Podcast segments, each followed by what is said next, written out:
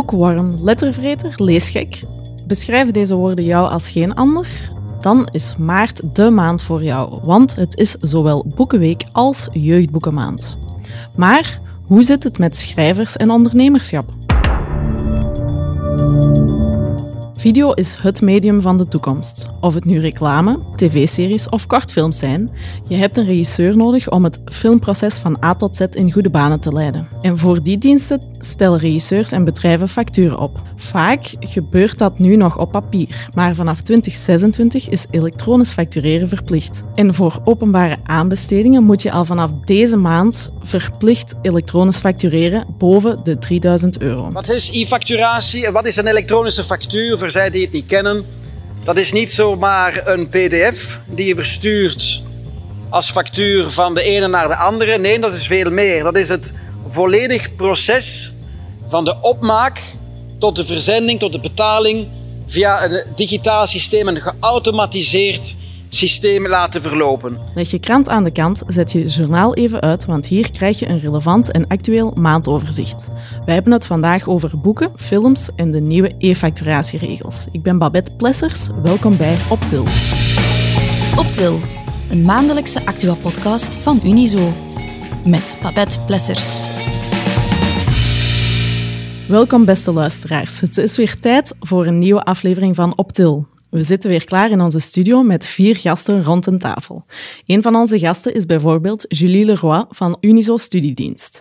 Zij komt je alles vertellen over de nieuwe regels omtrent e-facturatie. Welkom Julie. Dankjewel. Onze volgende gast is Dimitri Sterkens, freelance regisseur. Hij maakt kortfilms, hij maakt reclamevideo's en hij won al awards. We praten met hem over wat het betekent om freelance regisseur te zijn. Bedankt voor je komst, Dimitri. Dank u wel dat ik hier mag aanwezig zijn. En als laatste gast verwelkom ik ook graag autrice Laurien Verreken. Ze bracht in 2023 haar eerste boek Sex and the Shitty uit. Als onderneemster houdt ze zich bezig met alles wat met schrijven te maken heeft. Welkom, Laurien. Hallo. Ik ga gemakkelijk beginnen. Dimitri, Julie, zijn jullie lezers? Ik lees heel graag, maar ik lees te weinig. Dat heeft echt te maken met hoeveel ruimte, mentale ruimte, dat ik in mijn hoofd heb. En um, het kan zijn dat ik periodes echt een paar boeken na elkaar verslind en dan kan ik echt een paar gaps van een maand hebben. En um, ik zou graag meer fictieboeken willen lezen, want ik ga toch altijd meer naar de non-fictieboeken. Dat is een hele schone manier om te zeggen dat je mijn boek nog niet gelezen hebt. Dat is helaas, helaas waar. Helaas waar, ja. En jij, Julie? Uh, ik ben wel een grote boekenwurm, ja. Maar uh, meestal fictie. Af en toe ook eens uh, non-fictie. Maar ik ben wel echt al van kinds af aan een boekenverslinder als kind. Dat ik, denk ik, quasi de gehele jongere afdeling van de bibliotheek bij ons in het dorp uitgelezen. Laurien, ik neem aan dat jij wel heel wat boeken verslindt als ja. schrijfster? Ja, ik lees wel echt heel graag en heel veel. Hoewel dat ik ook wel moet toegeven, ik heb ook wel af en toe zo die momenten dat je even vergeet dat dat een valabele optie is om je tijd... Allee, zo even zo, ah, lezen, tof. En dan je zit de hele tijd op TikTok te scrollen. Ik moet me daar ook aan herinneren, maar ik lees wel graag en veel. Jij vroeger ook, Julie, in thuis altijd um, in, de, in de bibliotheek zo Alex Rider... Ja, die heb ik minder gelezen eigenlijk. Ja, dat was... Dus wij hadden een heel kleine bibliotheek. Ik heb ze ook van A tot Z gelezen. En zo de Alex Rider boeken vond ik echt het leukst. Maar is dat ook die van Horowitz? Want dat was ja, wel, ja, ja, ja, ik vind ja, het wel een heel goede schrijver. De Kracht van Vijf was wel een van mijn lievelingsseries. Ah, die heb ik Misschien die gemist. Dat is nog een aanrader. Ook als volwassene. Oh, leuk. cool. Oké. Die heb ik ook gelezen. Was ook van. Van dat zo alle wat twee. meer magisch-achtig? Ja, ja. ja. Voor de Harry Potter fans. Ah, Ja, nog voilà? Oké. Misschien iets om, om nu opnieuw te ontdekken. Dus, ja. Sowieso. Ehm, dan over jouw eerste boek, Sex and the Shitty. Waarover gaat het? Ehm, het is een liefdesroman, maar een realistische, grappige liefdesroman over Merel Jacobs, die gewoon een gewoon meisje is, zoals iedereen die in een huis woont en een job heeft die gewoon wel prima is. En ze heeft vrienden die vooral heel belangrijk zijn. En ze is single, wat ook prima is, maar dan heel af en toe misschien toch minder prima aanvoelt. En ze gaat op dates en ze leeft tot ze eh, op een bepaald moment een berichtje krijgt van een of andere Nina. En dan ontspint zich daar een verhaal. Gebaseerd op waar gebeurde feiten? Of, eh, Van mezelf een beetje, van vrienden geleend en gesprokkeld. Eh, maar het is, voor, het is wel heel echt of zo. Er zitten elementen in het boek die waar zijn. Bijvoorbeeld als Merel noedels met zwanworsten eet, dan moet ik misschien tot mijn schaamte bekennen dat dat een Hmm. persoonlijk recept is. Heel goed. Dat is lekker, hè, Klinkt toch? goed, klinkt goed eigenlijk, ja. Gewoon zo instant noedels en dan wat zwanworst. En dan dat kookt mee in dat water. Het hoeft niet werchter te zijn om Ja. zo te lunchen. Ja. En hoe ben je op het idee gekomen om een boek te schrijven? ja, ik heb taal en letterkunde gestudeerd en dan denk ik dat iedereen dat zo wel een beetje doet van oh, op een dag ga ik dan een boek schrijven. Ik dacht eigenlijk dat een boek schrijven iets was voor later als ik groot was. Misschien zo als ik 50 was of zo. Maar ik ben een, eh, een jaar of zeven ondertussen begonnen met een blog.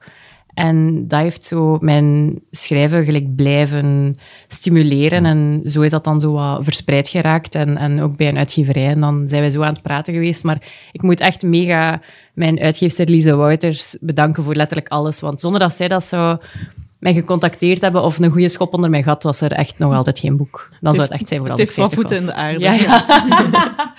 ja, eigenlijk. Maar ja, dat is zo een droom. Ken het? Als je dromen gaan uitkomen, is wel heftig of zo. Dus ik doe dat dan niet, wat ook stom is. Heeft er iemand al een optie op eh, de film gepakt? Jij nu, Dimitri? Voilà. We gaan het afwachten na het gesprek. Lees het Ja, eerst, ja. Er gebeurt nog wel veel meer dan die noedels. Hmm. We zijn al benieuwd voor de connecties die hier gelegd worden in ieder geval. Maar de volgende vraag dan, aan wie zou je het boek aanraden? Wie moet het zeker lezen? Iedereen.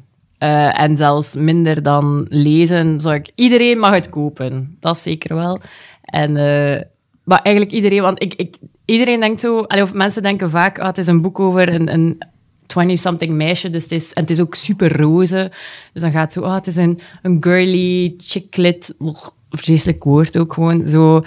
Het is enkel voor, voor meisjes van 20 tot 30, maar het is echt voor... Mijn oma van 90 heeft het gelezen en ze vond het ook leuk. Ik heb mannen van 60 die het tof vonden.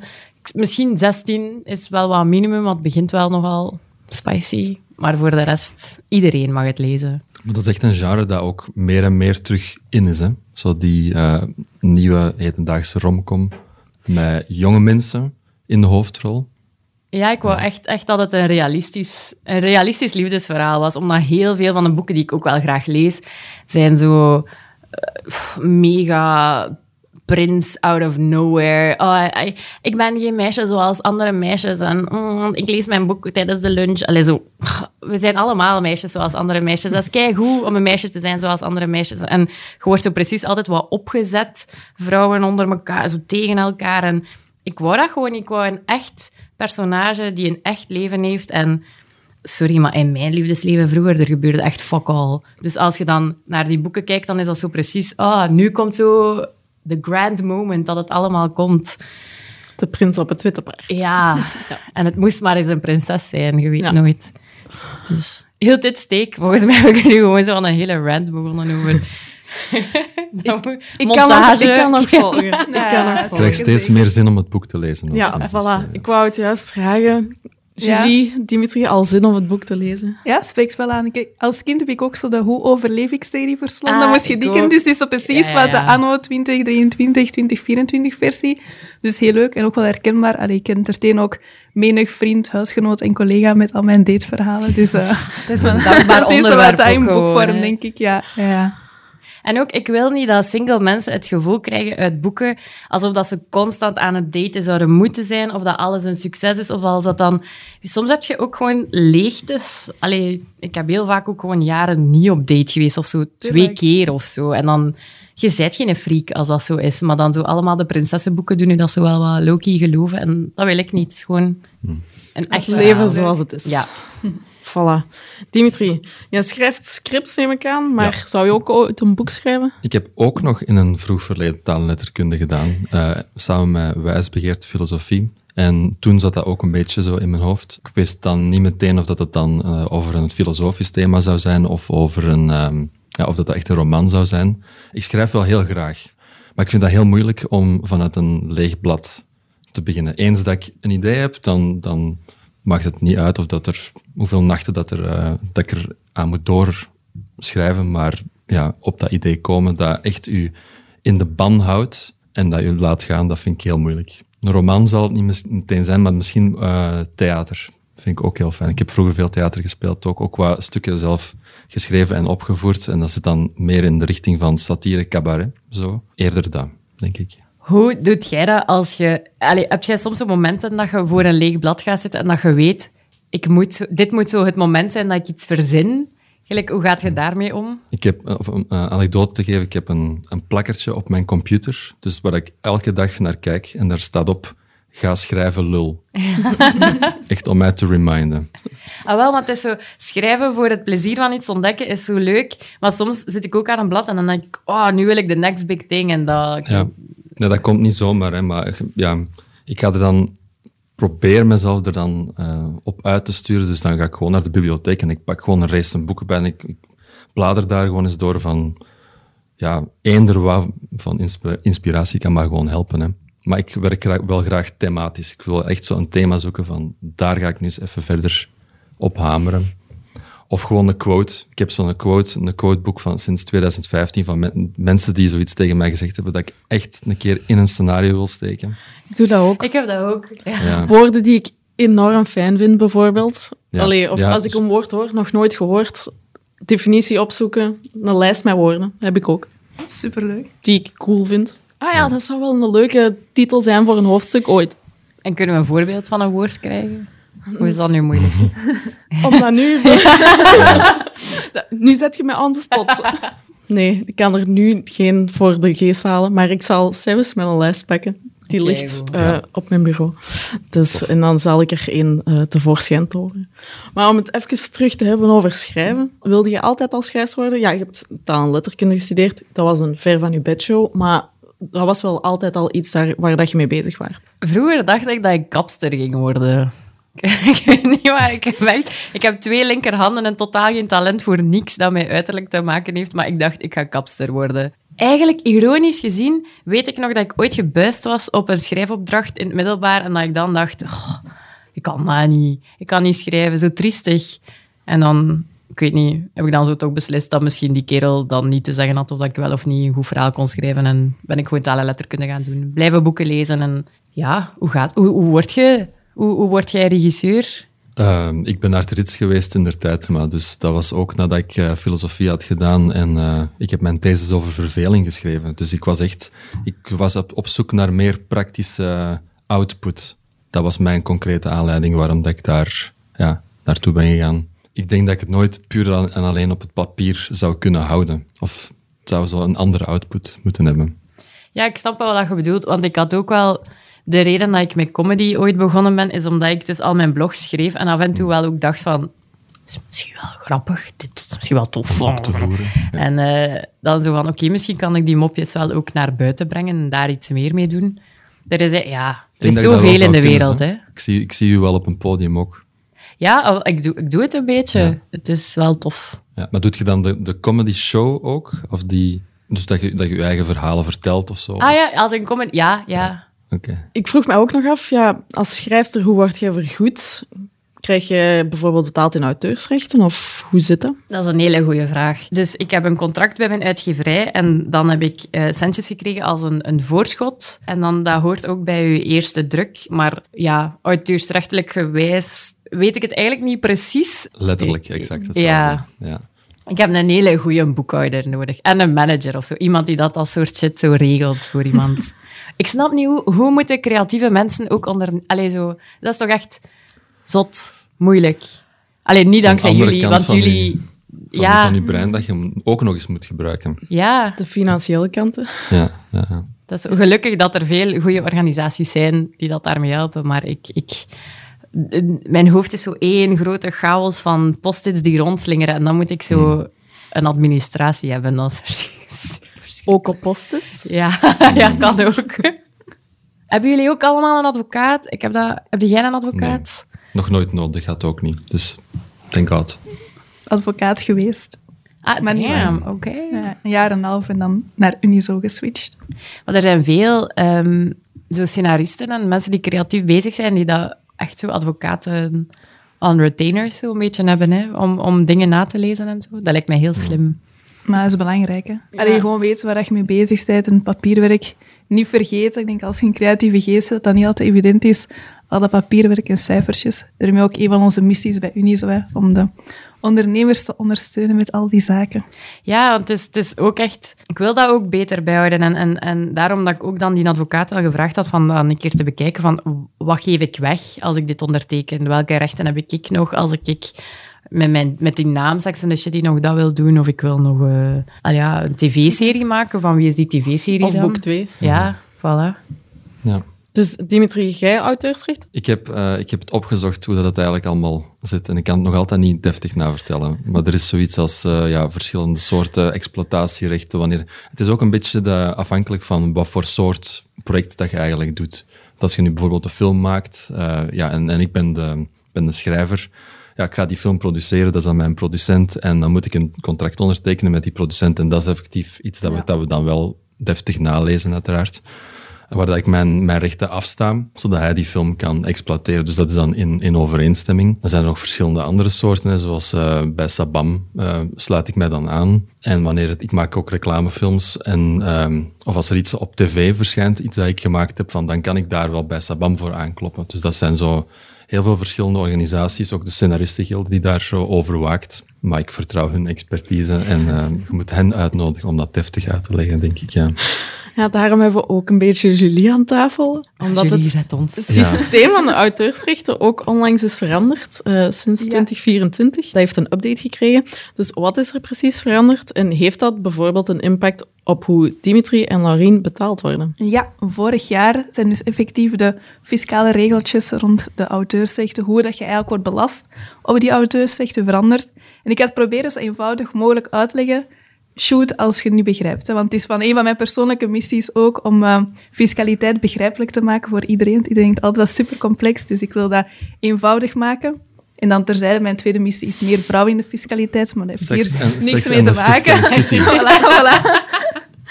Dus eigenlijk kun je nu nog maar een voordeliger fiscaal regime hebben voor je auteursrechten als je twee voorwaarden voldoet. Dat is eigenlijk de basis. De eerste is dat de vergoeding naar u als natuurlijke persoon gaat. Dus werkt jij bij een vennootschap dat die vergoeding ontvangt, dan gaat het dan niet.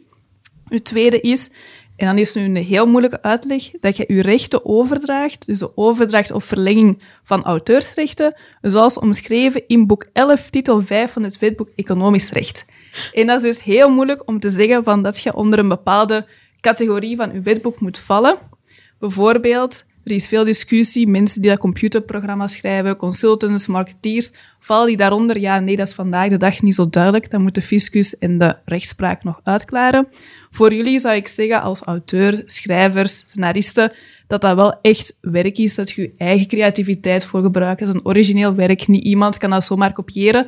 Dus naar mijn bescheiden mening vallen jullie daar wel onder en kunnen jullie dus wel de interessante fiscale regels voor de auteursrechten nog gebruiken. Wat is dat nu juist? Dus oké, okay, je ontvangt een stukje inkomen uit auteursrecht van uw uitgeverij bijvoorbeeld dit jaar. En dus eigenlijk een stukje van die vergoeding die gaat een andere sticker krijgen. Dus een deeltje krijgt de sticker roerend inkomen en daarop gaat je enkel 15% roerende voorheffing betalen en dan is de kous af. De rest van die vergoeding is gewoon een beroepsinkomen en dat wordt in de pot gegooid met al uw andere inkomsten in de personenbelasting aan uw progressieve schijf. Ik weet wel, dat klinkt zo op. Dat klimt op 20%, 25, 40%. Dus dat wordt mee in die pot gegooid, dus daar gaat je meer op betalen. Natuurlijk, dat stickertje roerend inkomen is een positief stickertje, dat hebben we graag, want we betalen minder belastingen. Dus is een van de nieuwe regels dat dat beperkt is, het stuk waar je dat stickertje op mocht kleven. En dat is beperkt tot 40% van die vergoeding. En daarnaast is er ook een absolute grens en dat mag maar 73.070 euro per jaar zijn. Hoe bepalen we nu die 73.070 euro? Dat is het bedrag dat je ontvangt na aftrek van je kosten. Je weet, je kunt ook altijd je kosten aftrekken in de belastingen. Dus hier is dat hetzelfde. Net zoals bijvoorbeeld voor je beroepsinkomsten kun je kiezen forfait aftrekken of je werkelijke kosten. Kiest je voor een forfait, hebben we hier ook weer al nieuwe regeltjes sinds vorig jaar. En op je eerste schijf tot 19.480 euro kun je 50% van je kosten aftrekken, wat dat redelijk wat is. Op je volgende schijf tot 38.970 euro kun je nog 25% aftrekken en daaraan niks meer. Zeg je, dat is niet interessant voor mij. Want ik zou eigenlijk veel meer kosten kunnen aftrekken. Dan moet je werkelijke kosten bewijzen. Dat mag ook nog altijd. En uiteraard, dat was ook een punt dat jullie daarnet al hebben aangehaald. Dat geldt dus enkel voor het stukje dat je krijgt voor de overdracht van je auteursrechten. Zo word je ook betaald voor andere zaken, bijvoorbeeld verkopen van je boeken of een acte de présence dat je doet. Daarvoor geldt dat gunstig regime natuurlijk niet. En vergeet ook niet, wat dat Dimitri ook zei, van als je effectief je auteursrechten overdraagt, zijt je dat ook wel kwijt en moet je ook goed afspreken van wat dat daarmee gebeurt. Ja, nee. Dus wees daar alert voor als je vergoed wilt worden in auteursrechten, dat het ook bepaalde implicaties heeft. Dus voilà. Hierbij mijn eerste fiscale interventie. Fantastisch. En dat was duidelijk voor jullie? Duidelijk. Ja, Allee, ja. merci. Het is heel helder uitgelegd. Ik weet wel dat ik deze podcast opnieuw nog eens ga beluisteren om het nog eens een keer... Er is ook nog een, toe, een ja. aflevering van de podcast O ziet dat zo enkel over de nieuwe regels Ah ja. Ja. Dus nog een luistertip. Ja. Inderdaad, die is een paar weken geleden uitgekomen. Om het terug eventjes bij Laurien aan te sluiten en om het gesprek hier ook een klein beetje af te ronden over dit topic. Eh, je bent ook comedienne, zoals je daar juist al aangaf. Ehm, heeft dat je schrijfstijl ook beïnvloed? Ik denk eerder eh, het schrijven de comedy. Eh, dus eh, ik ben vooral aspirant comedian nog, ben daar nu een, een 2,5, 3 jaar mee bezig, zoiets. En dat is echt gekomen, de, de stap naar het podium komt echt door ooit mijn blog en de mopjes die ik toen schreef. Dus, maar in wat ik altijd doe, is wel humor het allerbelangrijkste. Dus dat, het houdt elkaar wel wat in evenwicht. Waar kunnen wij jou allemaal te zien? Er zijn heel veel heel toffe open mics eh, in Brussel die zo in, in de Countdown, in de Time Out Pub, de Punch Drunk Comedy, die zit vaak in Kafka Hope. Eh, ik was gisteren op een hele leuke The Queertastic Comedy in The Agenda. Dus er is, als je in Brussel open mics en comedy wilt zien, er is kei veel. Dus, en ja, voor de rest zou ik zeggen, volg mij op Instagram. Is het in Brussel hoofdzakelijk eh, Nederlandstalig of Franstalig of Engelstalig of alles door elkaar? zo? In Brussel is het vooral wel Engels. Ja. En dan de rest van Vlaanderen is meer... Veel in Antwerpen en Gent is Nederlandstalige Ja. comedy. En dan heel af en toe ergens in Rollegem, West-Vlaanderen, maar daar ben ik nog niet zo'n hit. Daar Hmm. moet ik nog wel aan, aan mijn materiaal werken. Dat is ook belangrijk, hè? Af en toe hè. nieuwe dingen uittesten, lijkt me. Ja, ja, ja. En ik wil ook echt graag... Ik wil iemand zijn die iedereen kan doen lachen. Ik wil zo Mhm. niet zeggen als het een slechte show was van... Oh, het ligt aan het publiek. Ik, ik wil het dan ownen en zeggen... Nee, ik, ik kan het toch. Maar ja, er is een heel groot verschil tussen mensen... Zo, ja, jonge queer mensen in Brussel laten lachen of 80-jarige boeren in West-Vlaanderen. Maar bon, ik ben ook een boerendochter. Dus het zou... 80-jarige boeren in West-Vlaanderen zou eigenlijk mijn hoofdpubliek moeten zijn. Maar ja, kijk... Het is nog niet gelukt. ik heb ze, soms, soms heb ik ze mee. Soms ook helemaal niet. Maar dat is oké. En hoe bereid je daarvoor voor? Veel te weinig. Nee, als in van, van, van schrijft jij bepaalde dingen neer en van, ah ja, dat stuk ga ik erin. Of je gaat gewoon met wat losse ideeën en ik ga dat gewoon proberen, ah, wel, afhankelijk van de crowd. ja, het, het, ehm, het is meestal wel dat je voorbereid hebt en je, je mopjes hebt, ehm, hebt bedacht en wat dat je set zo wat gaat zijn. Ik heb heel af en toe, nu onlangs, zo een keer gedurfd van, oh, ik heb een vaag idee en dan doe ik dat op het podium, maar dat is eh, amper een mop in te vinden. Maar dan, dat kun je doen bij mensen die heel chill zijn, een heel tof publiek die dat zoiets hebben van, alles is hier prima. En dan moet je daar ook wel gewoon mee lachen tijdens je set van, ah ja, ik dacht dat dit misschien wel iets grappig ging zijn. Blijkbaar niet dus. En dan, mensen willen eigenlijk wel, dat, dat het- die willen wel zien willen voor u dat het goed gaat. Die willen Ja, eigenlijk ook een soort... Ja, die Persoonlijke voorstelling, authenticiteit, een denk ik. Hè? Niet zo'n afgeborsteld riedeltje. Dat je... ja en, en die, die, die wensen nu ook wel toe dat het goed gaat. Dus als je een tof publiek hebt dat ook echt open staat, die wensen nu toe dat het goed gaat. Dus als het dan slecht gaat, lachen die alsnog. Ja, uitsteun. Heb je al een keer voor gehad dat het echt slecht ging, dat je dacht van, wat sta ik hier op dat podium te doen en ik wil eigenlijk zo rap mogelijk af. Oh ja, ja, ja. Ja, ja, ja. maar ja, ja, ja. Elke keer denk ik ook, ik ga op comedypensioen. Ik stop ermee, het is genoeg geweest. Maar soms gaat het dan fantastisch en dan is dat het zotste gevoel ter wereld als Ja. je ergens staat en mensen lachen. Dat is geniaal. Maar ja, even goed dat ik denk, wat doe ik? Want ik doe het mezelf ook aan. Hè. Kies, kies zelf Ja. om op dat podium te gaan. Maar ik ben wel iemand, als het slecht gaat, ik ga weg. Je hebt zo mensen die dat zo zichzelf pijnigen met echt zeggen, oh, ik heb acht minuten op deze open mic en ik blijf staan. Ik niet. Hmm. Als het echt kut is, dan ben ik gewoon chalas. Bye. Dank u wel. Ik was Laurien Verreken. Merci. Niet alleen voor auteurs, maar ook voor regisseurs is creativiteit enorm belangrijk. Terwijl de ene met woorden speelt, zorgt de andere dat zijn of haar visie wordt omgezet in realiteit. Lights, camera, rolling, action. Niet alleen boeken worden gevierd, maar ook films hebben hun eigen festivals en prijzen. Je zal zeker al gehoord hebben van het Filmfestival van Oostende, Sundance Film Festival, het Filmfestival van Cannes of de Oscar-uitreiking. Die laatste vindt plaats op 11 maart en belooft weer een spannende strijd te worden. Dimitri, jij hebt zelf al verschillende awards gewonnen met je kortfilms. De welke? Ik heb al een paar films gemaakt die uh, een mooie festivalcircuit hebben um, beleefd en doorgemaakt. Dus um, mijn allereerste, denk ik, dat was toen ik op het eerste jaar in Trits zat. Dat was eigenlijk de allereerste film dat je moest maken. Home heette die. En dat was zo over een bejaarde man die eigenlijk Alzheimer had. En je gaat eigenlijk echt in zijn beleving mee en heeft zo, hoe heet dat, een viewfinder. En uit die viewfinder vallen zo stukjes van zijn herinneringen. Dus dat was eigenlijk een soort visuele manier om dat uh, te portretteren. Dat is dan meteen naar Sundance geweest, wat eigenlijk best wel een groot festival was. En dat heeft zo, allez, dat doet wel veel eigenlijk. Uh, zelfs al zit je in je eerste jaar, er komen er zo verschillende opdrachtjes uh, toch en wat interesse binnen. En ja, ik vind, altijd, ik vind altijd leuk om mijn film te kunnen delen met mensen. Het gaat me niet zozeer over die awards, maar vooral dat, dat je dat kunt delen met mensen. Want dat is voor mij altijd een heel persoonlijk verhaal dat ik, dat ik uh, maak. Je spendeert daar veel tijd en, en energie in. En wat, wat ik heel graag doe, is um, visueel vertellen, visual storytelling. Dus je kunt films maken met superveel dialoog.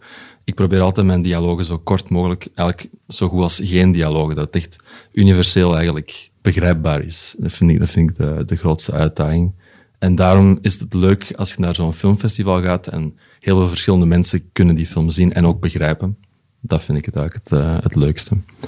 In Oostende heb ik met mijn bachelorfilm uh, Onatan uh, gezeten. Vluchtelingenproblematiek ging het daarover.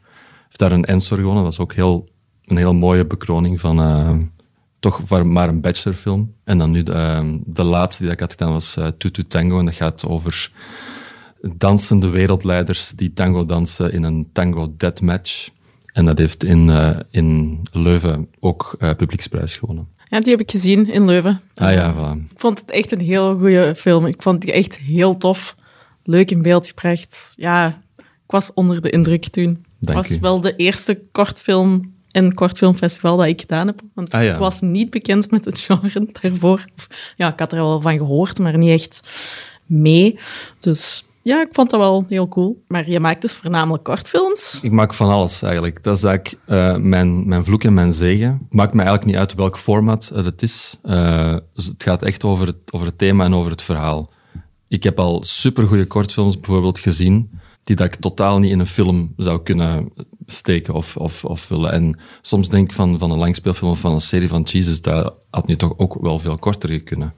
En ik denk, uh, ik ben nu bezig aan wat langer werk uh, allee, op, uh, op poten te zetten.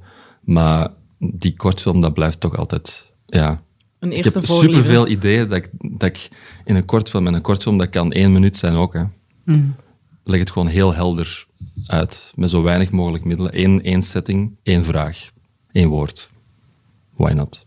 Is het geen uitdaging om zo'n verhaal in een korte film te willen steken? Ja, want je moet polijsten, je moet echt uh, af, afschaven van wat redundant is. En, uh, maar dat vind ik het leukste. Maar het probleem bij mij dan over het schrijfproces, ik ben echt een traag faxmachine. Ik weet niet hoe dat jij... Um, kun jij zo... Um, ah, oh, ik heb een idee van, voor, voor een, een hoofdstuk en ik, ik schrijf dat gewoon even neer en dan zie ik wel waar ik dat tussen plaats in die end. Ja, ja, compleet. Hmm. Heel mijn ik ben daar boek, heel jaloers op. Ja, heel mijn boek was eigenlijk echt een incoherent uh, document aan woorden totdat ik het hmm. aan elkaar ben beginnen puzzelen.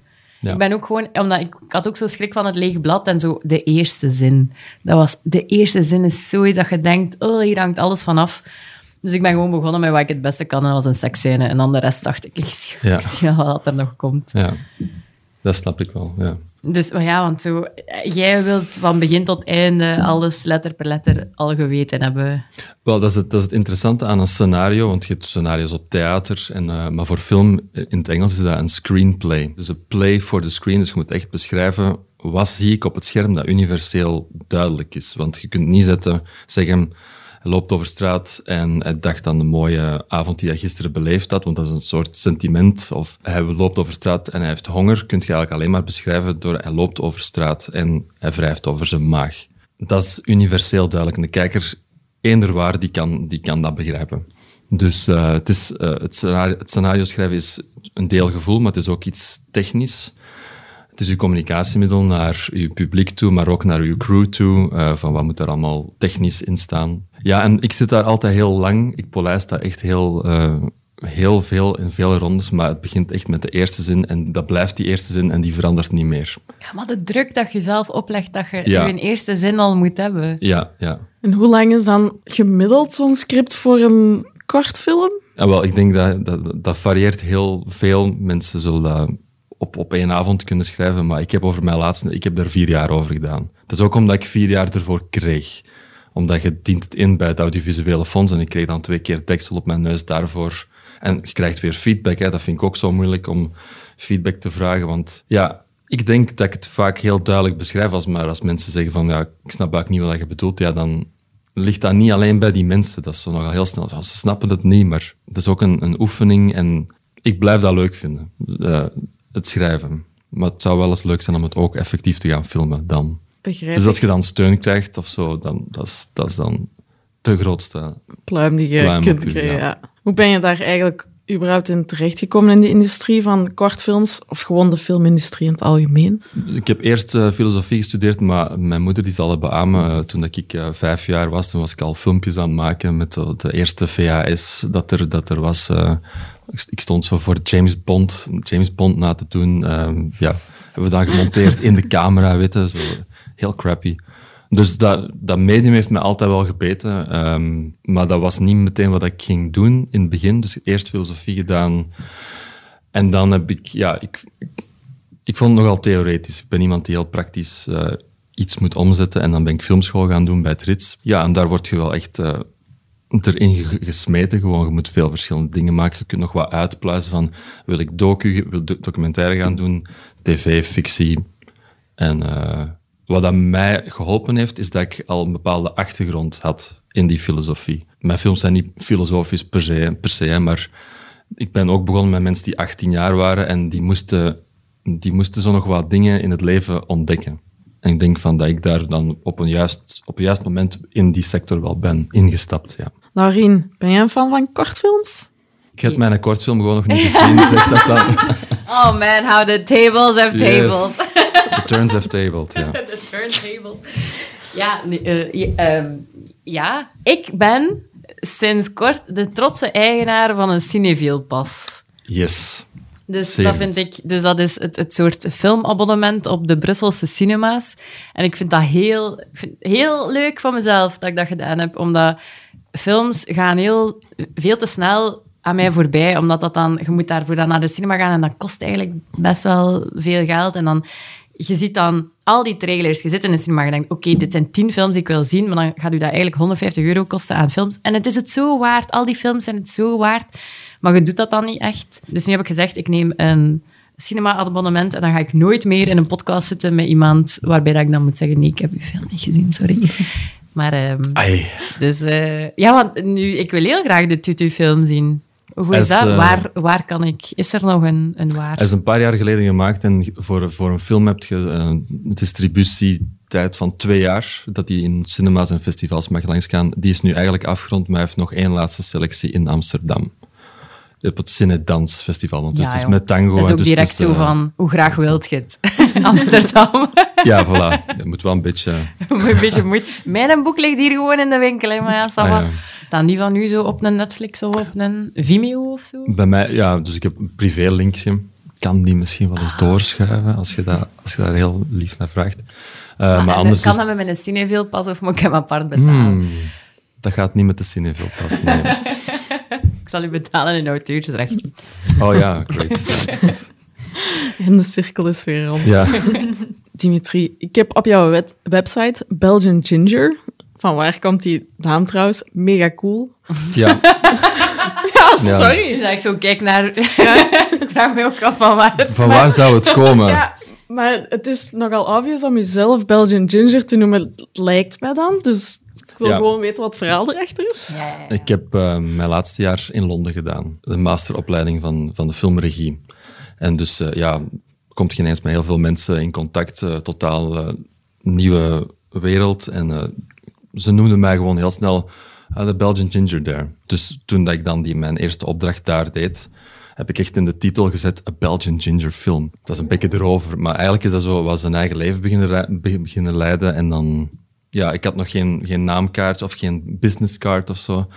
Dus ik had dan gewoon even een papiertje gepakt, neergeschreven, eh That Belgian Ginger you just met. En zo, ja, na een tijd heb ik dat gewoon geclaimd. Zeg van, dat is van mij. Dus ik heb daar wel serieus wat Belgische rosse mensen mee tegen de schenen gestampt. maar dat is hun probleem. Dat is waar. Dus als je naar belgianginger.com, dan vinden mij... Ja, dus Jij bent the one. The one. The one and only. Ja, ik heb dat dus effectief een keer Ja, ik gedaan. ook Ik, gisteren. heb, ik heb Ja. die website effectief een keer bezocht en ik heb daar ook gezien dat je dus veel commerciële en reclameprojecten doet ook. Ja. Hoe balanceer je hier de creatieve visie met het commerciële belang? Ja, dat vind, ik vind dat een moeilijke, want ehm, ik zit wel heel graag op mijn eigen projecten te werken, maar die zijn heel vaak van langere duur. Dat is al net zoals met een boek, dat is een superlang eh, proces. En ik vind die, die, die korte projecten, die vind ik gewoon ook leuk om te doen. Dus in die zin probeer ik het liefst zo wat open te houden van dat ik zowel... En da- daar komen ook je inkomsten, als je ietsje meer commercieel denkt, maar commercieel hoeft niet per se iets slecht te zijn, hè, want dus, ehm, de, de opdrachten die dat ik doorgaans doe, dat, is, ehm, dat gaat wel iets om met maatschappelijk eh, welzijn of eh, een oproep om te recycleren. Of, eh, allee, ik waak daar wel over. Ze gaan mij niet meteen ook een cola-reclame of zo geven, daar ga ik ook nee op zeggen. Ik vind eigenlijk alle twee wel leuk, maar ondanks het feit dat dat in de filmwereld nog altijd al als filmwereld is, is dat wel een wereld van verschil. Of dat je nu wel binnen commercieel of niet binnen commercieel werkt. Want binnen commercieel zijn er zoveel andere mensen met ook een visie, met ook een klant, die denken dat, denken dat ze het beter weten. Die weten het soms ook beter. Hè? Terwijl wanneer dat je echt je eigen ding doet, dan ja. Dat is, er is niks zo leuk om je eigen ding te doen en eh, met de mensen die dat jij hebt uitgekozen en dat dat niet meegestuurd wordt. Dan kan ik mij wel... Als ik op set sta, dan op mijn set, dan denk ik echt, ik heb de beste job ter wereld. Maar qua balans, om even naar je vraag terug te komen, ik moet daar meer tijd in investeren om... Idealiter doet gewoon al, al, alle tijd je eigen projecten, hè, maar je moet een beetje eh, schommelen soms. Ja. Zo'n commercieel project, hoe loopt dat dan van A tot Z? Wel, het, leuke is, ik moet daar niet met idee komen. Dus ze bellen mij eigenlijk. Ehm, het is een productiehuis die mij dan belt, omdat die dan een eh, agentschap hebben, die een klant hebben en die willen iets doen. En vaak hebben ze dan een bepaald concept en dan vragen ze aan mij van hoe gaan we dat nu concreet uitwerken. Dus de rol van regisseur, want dan ben ik niet het scenario aan het schrijven. Ze vragen mij wel om een keertje te rewriten of zo. Is dan vooral, neem die artistieke leiding op van hoe is de concrete uitwerking naar decor, naar personages enzovoort toe. Wel nog altijd binnen dat framework van het concept. Want dat vind ik ook het heel moeilijke. Komt dan op heel veel leuke ideeën dat je wilt doen. En dat is ook grappig, want binnen mijn artistieke of eigen projecten is het doorgaans iets meer een, eh, drama of sociaal-maatschappelijk relevante thema's. Terwijl de aanpak in het commercieel werk, dat is eigenlijk vaak heel absurd en zo licht, licht komisch. Dus ik moet daar vooral die toon in blijven houden. Dan iets helemaal anders. Factureer je elektronisch voor jouw creatieve en commerciële projecten? Dus daar komt dan nu mijn vraag van, wat bedoelt je juist met elektronisch factureren? Want ja, ik gebruik daar een computer voor, maar is dat nog iets anders dan... Elektronisch factureren is niet een pdf verzenden. Het is eh, een grote misvatting. Ik zal zelfs nog wel wat meer in detail toelichten, maar het is eigenlijk een hele nieuwe manier van factureren. Dus niks meer op papier, dus ook niet een kribbeltje dat je maakt op een bladje inscant en dan mailt, of een Wordje dat je transformeert in een pdf en dat verstuurt naar de klant. Dat is allemaal geen e-facturatie. Het gaat echt over een volledig automatische stroom met XML-bestanden. Dus je eigenlijk van je computer maakt automatisch die factuur op, verstuurt die van een systeem naar de computer van je ontvanger, leest ze automatisch in, betaalt automatisch, geen manuele boekhoudkundige verwerking meer. Dat is eigenlijk de e-facturatie-revolutie, durf ik toch te zeggen. Nee, ik doe niet e-facturatie, nog niet. Ik heb wel een supercool uh, Google Drive met alles. Dat ik dat, want zo, die kant van mijn brein heb ik ook. Die werkt soms ook. Maar dat is op momenten dat ik dan niet creatief kan bezig zijn. Voilà. Ik was net aan het denken, zo'n post-it inscan, dat klinkt wel goed. Maar voilà, e-facturatie of elektronische facturatie wordt verplicht door Europa. De e-facturatie maken wij toch een verschil tussen de directe voordelen en de indirecte voordelen. In de directe voordelen die zijn bekend door bepaalde mensen. Dat gaat over het, automatiseren van, eh, vanaf de productie van de factuur door de verzender de leverancier tot de volledig boeken en verwerken in, uh, in het systeem van de ontvanger. Vanaf deze maand moet je voor openbare aanbestedingen van meer dan 3000 euro al elektronisch factureren. Vanaf januari 2026 zal e-facturatie voor alle ondernemers verplicht zijn.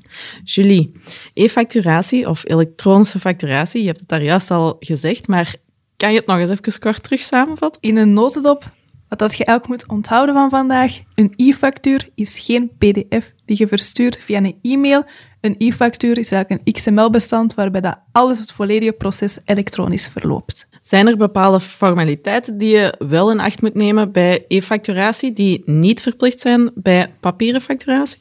Belangrijk is bij een e-factuur dat je eigenlijk alle gegevens dat het systeem moet hebben invult, want anders kun je geen geldige facturen verzenden en gaat geen error krijgen. Dat betekent, neem ik aan, dat je bepaalde tools moet gebruiken om aan e-facturatie te doen. Ja, er zijn al tools op de markt beschikbaar, maar er gaan nog meer en meer tools komen. Dus eigenlijk speciale pakketten specifiek voor de e-facturatie of een soort van plus in uw boekhoudpakket, waarmee dat je die elektronische facturen gaat kunnen versturen en zelf binnenslepen van uw persoon bij wie dat je aankopen doet. Betekent dat ook dat papieren facturatie dan volledig verdwijnt? Het gaat nog niet volledig verdwijnen.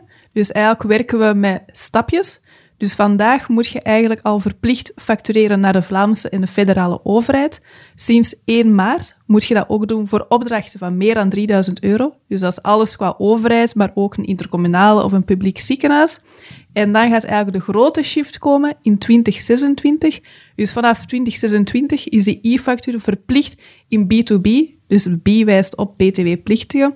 Dus als jij als BTW-plichtige ondernemer stuurt naar een andere BTW-plichtige ondernemer, bijvoorbeeld ik ben uh, en ik koop aan bij de persoon van het slachthuis, koop ik mijn vlees aan, dan gaat die factuur een e-factuur moeten zijn. Het gaat dus niet meer een pdf mogen, mogen zijn dat je naar de mens van het slachthuis stuurt. Dat is eigenlijk, zoals dat Babette daar juist al aanhaalde, dat komt van Europa, die verplichting. Maar Europa wil het eigenlijk pas vanaf 2028, maar onze regering besloot om sneller te gaan en het al in België in te voeren vanaf 2026. Welke impact voorzien jullie voor bedrijven?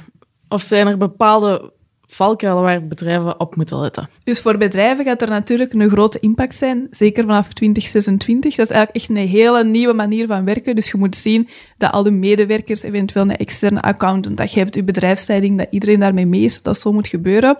Maar wat dan nog een belangrijke is, ook om misschien de mensen gerust te stellen, voor B2C, dus de facturen die je verstuurt naar de consument, daar gaat er niks veranderen. Dus stel dat jij Lorien een boek aan mij verkoopt, dan mocht je mij nog gewoon op een bierviltje schrijven. Oké, zoveel euro. Dus daar gaat er niks bij veranderen, omdat ik de consument ben.